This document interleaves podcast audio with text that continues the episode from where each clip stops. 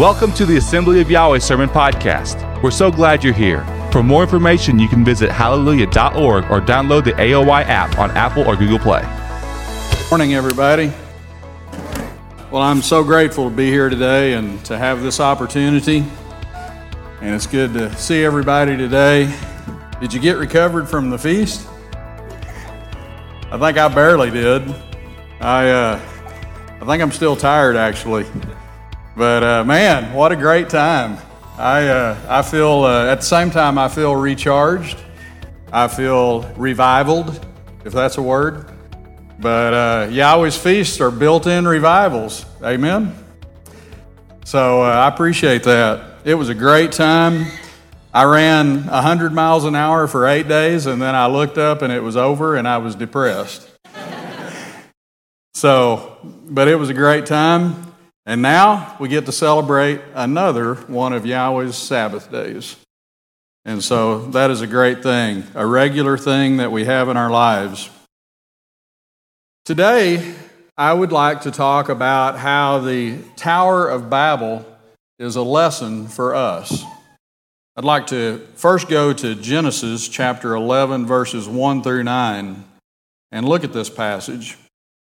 And uh, I'll try to display this up on the screen here as well. I have, um, as my custom is, I have some, uh, some portions highlighted that uh, will hopefully help us key in on the, uh, on the points of what I want to bring out. Everybody see that? Except for, well, Gary, you'll have to listen as, we, as usual. So we have fun with Gary. Appreciate you, Gary. All right. Genesis 11, 1 through 9. So let's look at this passage. Now the whole earth had one language and one speech, and it came to pass as they journeyed from the east that they found a plain in the land of Shinar, and they dwelt there. Then they said to one another, Come, let us make bricks and bake them thoroughly. They had brick for stone, and they had asphalt for mortar. And they said, Come, let us build ourselves a city, a tower whose top is in the heavens. Let us make a name for ourselves, lest we be scattered abroad over the face of the whole earth. But Yahweh came down to see the city and the tower which the sons of men had built. And Yahweh said, Indeed, the people are one, and they have one, and they all have one language. And this is what they begin to do. Now nothing that they propose to do will be withheld from them. So apparently, these people got together. They had one language, they didn't have any problems communicating. Uh, they built this tower, which was high. We don't know how high, but it was a tower described as reaching into the heavens. And it says that nothing that they propose to do will be withheld from them. So they they got together and collectively they had a lot of power, obviously. You might say, and I, I, thought of this, maybe, maybe this is a memory aid, they had a tower of power. So, continuing with verse 7, it says, Come, let us go down and there confuse their language, that they might not understand one another's speech. So Yahweh scattered them abroad from there over the face of all the earth and they ceased building the city. Therefore, its name was called Babel, because there Yahweh confused the language of all the earth, and from there Yahweh scattered them abroad over the face of all the earth. And so we see that the city was Babel, the tower was the Tower of Babel, and there's a connection between the word Babel and the fact that there Yahweh confused the language which is why I emphasize the city and Babel and the fact that Yahweh confused the language. So we'll talk a little bit more about Babel uh, here in a, in a short while. But as the passage indicates, there was something very wrong with what was going on here. Yahweh confused their language, He scattered them abroad, and brought their city to a halt. And I'd like to put up a picture, a depiction of what this tower may have looked like. So there you go. Depiction of the Tower of Babel. This is uh, something what it might have looked like. The Faith Life Study Bible note on Genesis 11:4 states, "The tower was not the only thing that would able that would enable the people to remain together rather than spread over the earth. The city was also essential." The tower spoken of here was a ziggurat. That's, that's a word we don't hear very often, isn't it? A ziggurat. And I, I did check the dictionary uh, and also let it pronounce the word for me on the online dictionary to try to make sure I was saying it right today. Uh, but it said ziggurat. So I thought of, well, not cigarette, but ziggurat.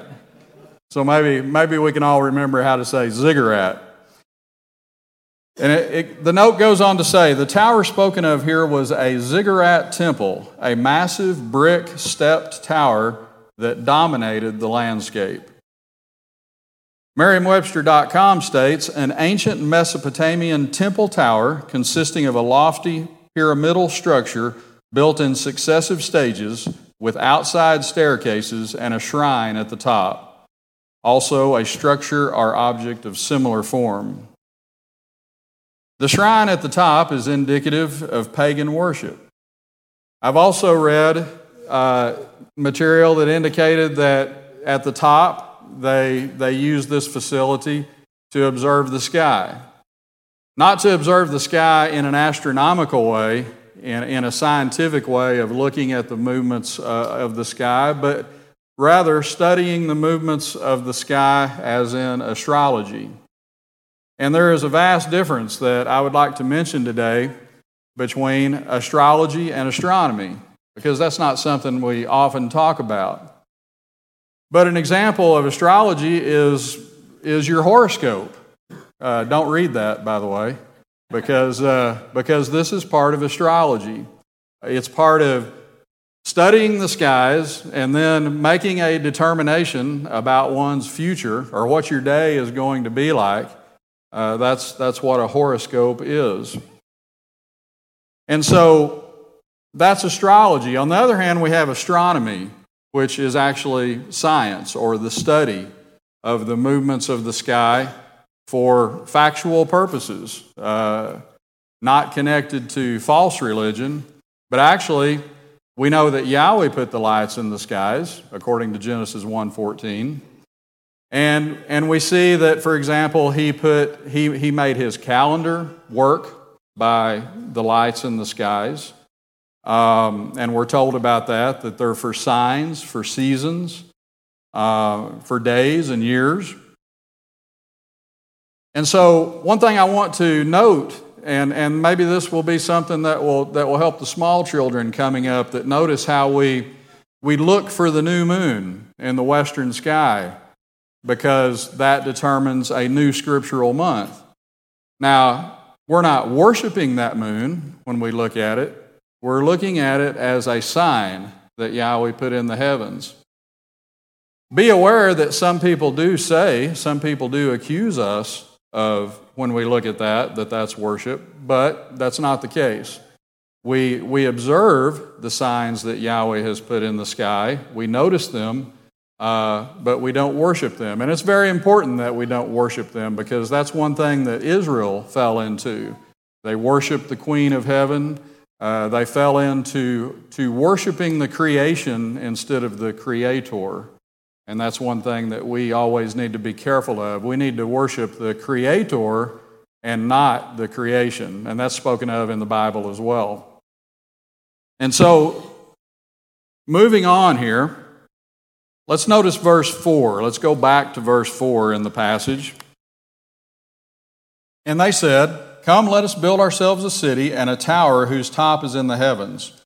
Let us make a name for ourselves, lest we be scattered abroad over the face of the whole earth.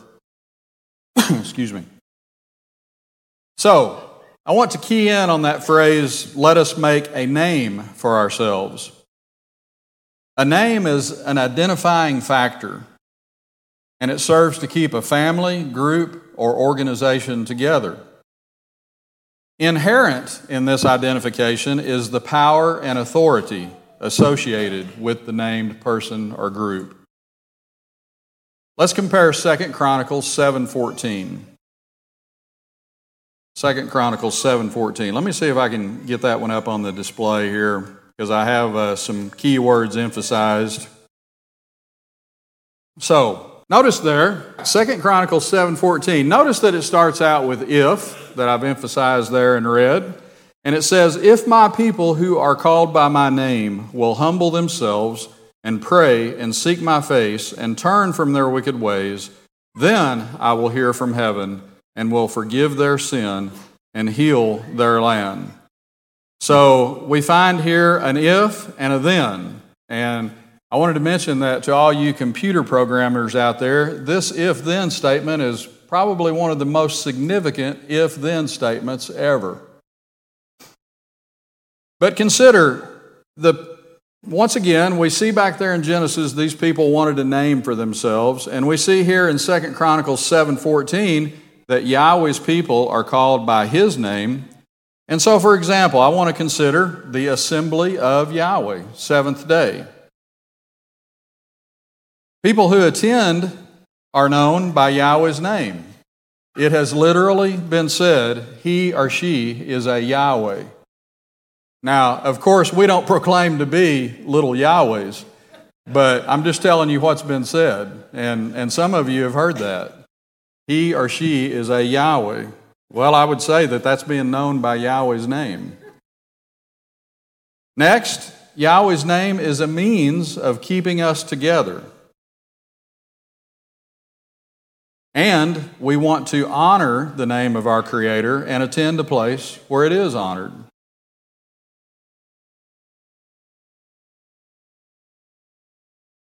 So, this idea of the people wanting to make their na- a name for themselves in Genesis, although they had a bad purpose in mind, you can see that the reason that they wanted a name for themselves, they wanted to be probably recognized, they wanted to be uh, identified, they wanted their group to stay together, they wanted to have this namesake.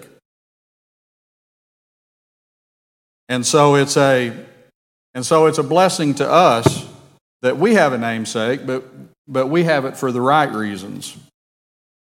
I want to move on to verse 7, and I'll take this down for momentarily. But as we go down through this passage, I want to look at verse 7 now. It says, Come, let us go down there and confuse their language, that they may not understand one another's speech. Here, this speaks of Yahweh conversing with his heavenly court. And I want to put up a couple of scriptures on the screen 1 Kings 22 19 and Nehemiah 9 6. And we will see from these comparison scriptures Yahweh's heavenly court. 1 Kings 22 19 depicts the hosts of heaven around Yahweh's throne. It says, Then Micaiah said, Therefore hear the word of Yahweh. I saw Yahweh sitting on his throne and all the host of heaven standing by on his right hand and on his left. And Nehemiah 9 6 reveals that the host of heaven worships Yahweh. Nehemiah 9 6 says, You alone are Yahweh. You have made heaven, the heaven of heavens, with all their hosts, the earth and everything on it, the seas and all that is in them, and you preserve them all. The host of heaven worships you. So, from these scriptures, we see that Yahweh alone is Yahweh, and his hosts dwell around about him. Notably, Yahweh is called Yahweh of hosts over 200 times in Scripture. And we see why. It's because his heavenly hosts are round about him.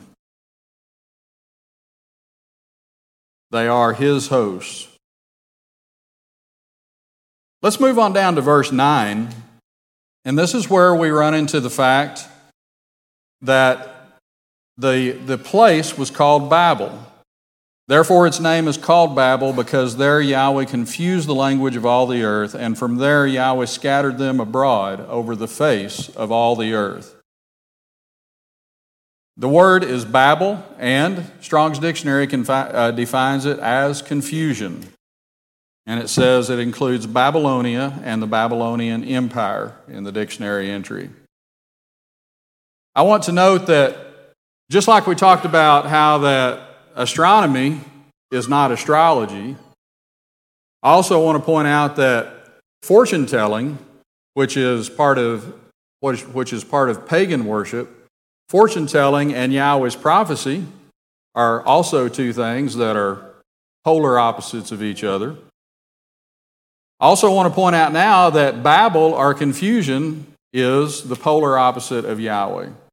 1 Corinthians 14:33 says for Yahweh is not the author of confusion but of peace as in all the assemblies of the saints. And so we see this confusion. We see that it came about that confusion reigned in Genesis chapter 11. And this was a result of the fact that the people were up to no good. Confusion still reigns in our world today. And I have some points for us to consider in our lives. This gets down to why I entitled this The Tower of Babel, a lesson for us. Points to consider in our lives. So these are the points I have. Do not be ensnared in today's babble or confusion. We need to acknowledge, consult, commit, and, and inquire. And I'll talk more about what I mean about these. But not to be ensnared, to acknowledge, consult, commit, and inquire. So to, so to begin with the first point in this section, do not be ensnared in today's babble or confusion. Let's compare Revelation 18, 1 through 5. It says, After these things I saw another angel coming down from heaven, having great authority, and the earth was illuminated with his glory. And he cried mightily with a loud voice, saying, Babylon the Great is fallen, is fallen, and has become a dwelling place of demons, a prison for every foul spirit and a cage for every unclean and hated bird. For all the nations have drunk of the wine of the wrath of her fornication. The kings of the earth have committed fornication with her, and the merchants of the earth have become rich through the abundance of her luxury. And I heard another voice from heaven saying, Come out of her, my people, lest you share in her sins, and lest you receive of her plagues. For her sins have reached to heaven and Yahweh has remembered her, her iniquities. Once again, the word iniquities means lawlessness. Yahweh has remembered her iniquities or her lawlessness. Interestingly, looking up Babylon in the Strong's dictionary, it states, it states that this word is from the Hebrew word Babel. It says it originated from that. So it made its way it actually, this word actually made its way into the Greek text from the original Hebrew word, Babel. And it's here called Babylon. I have a side note from verse 2. Notice that it said that it's a cage for every unclean and hated bird. So, Revelation, we see here in the last book of the Bible, reveals that scriptural dietary law is still in place. The big picture is, is that the Bible reflects obedience to Yahweh's Torah instructions throughout. So, that is, we need to not be ensnared in today's babble or in today's confusion. It's something that Yahweh calls his people out of. I want to move on to acknowledging how we need to acknowledge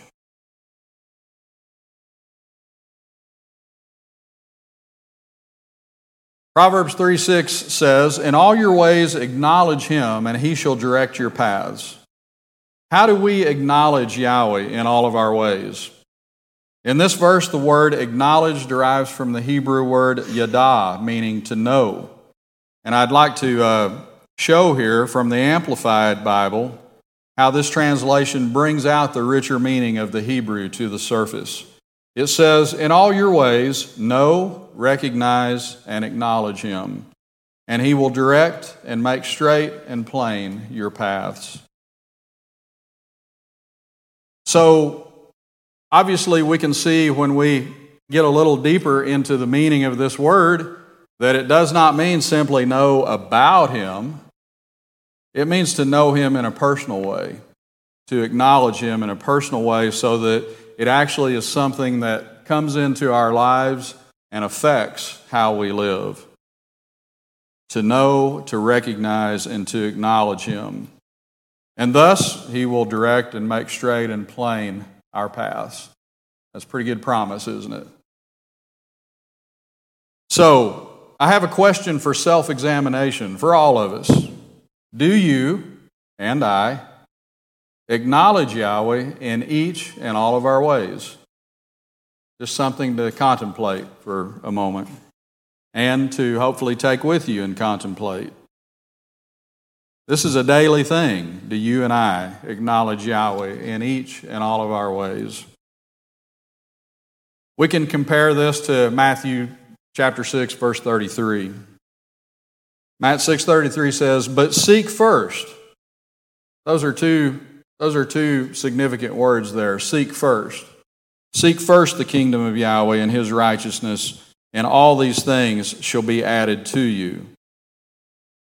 In all your ways, know, recognize, acknowledge him. Seek first the kingdom of Yahweh. Those two verses accompany each other very well. Something for us to always keep in mind when we get out of bed each and every day to seek first Yahweh's kingdom. That's the most important thing in life. Everything else follows from there. So we need to escape today's confusion. We need to acknowledge Yahweh. We also need to consult Yahweh. We should always consult Yahweh in prayer that our plans will be according to His plan for our lives. And I thought of several examples of of how that just in regular day to day life, people consult so that, so that they can try to be on the right paths in their lives, so that they can be successful about whatever topic it is they're consulting. So, some, some examples that I thought of are business planning, financial planning, health planning, and a couple of publications that I thought of that people consult, for example, are Consumer Reports and Motor Trend. You know, Melissa and I, for example, we, we try to make sure that when we spend $1,000 on appliance on an appliance that it's that it's going to be a good one. We hope, and uh, so we check out Consumer Reports. Uh, people check out Motor Trend because, you know, they might want that Motor Trend car of the year that we hear about. And so a lot there's a lot of consulting that goes on in life if you stop and think about it. How much more should we consult Yahweh and adjust our plans accordingly?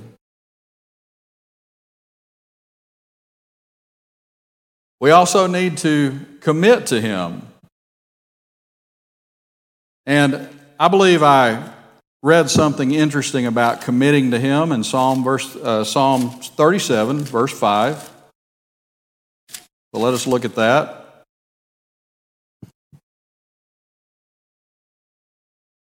Psalm 37, verse 5 says, Commit your way to Yahweh, trust also in Him, and He shall bring it to pass.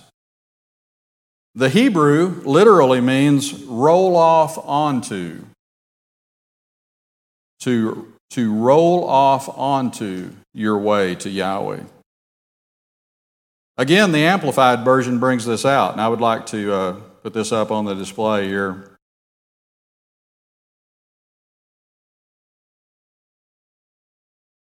So you can see it. I'm sorry, it's broken between two pages here, but it says, Commit your way to Yahweh. And then the bracketed portion is included in the text of the Amplified Bible. That's part of their convention. So it says, Commit your way to Yahweh. Roll and repose each care of your load on Him. Trust, again, parentheses are included. Lean on, rely on, and be confident also in Him and he will bring it to pass. And so to me, I think this is a very picturesque type, uh, a very picturesque way of putting it to roll your way onto Yahweh. It's like, it's like, I think it's like saying, you know, here, and you're, and you're passing this, this load over to Him. You're putting your trust in Him to, to take care of things and to, to lead and guide. Another scripture, Proverbs 16:3, says, "Commit your works to Yahweh, and your thoughts will be established." Well, one way we commit to Yahweh is by following his word. Let's compare Psalm 119 verses 105 and 130. Psalm 119 verses 105 and 130.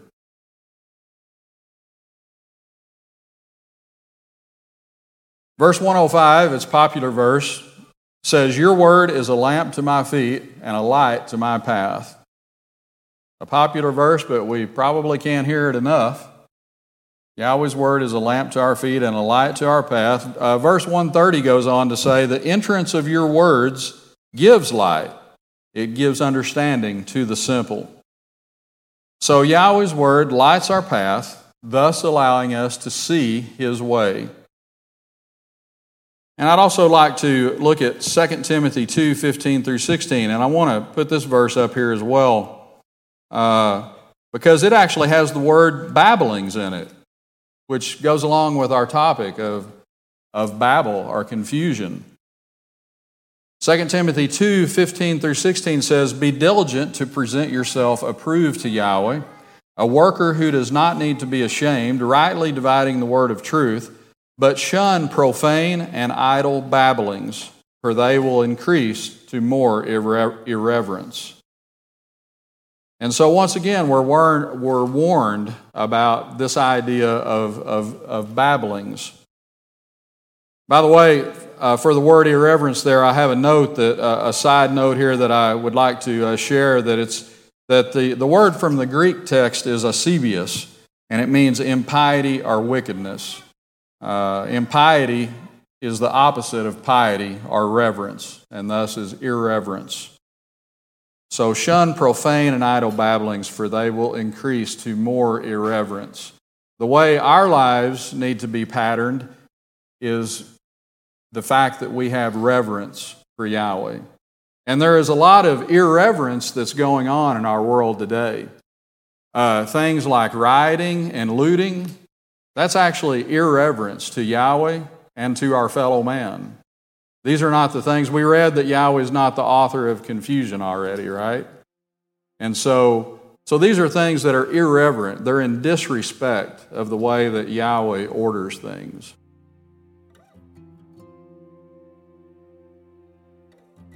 And then we need to inquire. Psalm, 20, Psalm 27, verse 4 says, One thing I have desired of Yahweh, that will I seek, that I may dwell in the house of Yahweh all the days of my life, to behold the beauty of Yahweh and to inquire in his temple.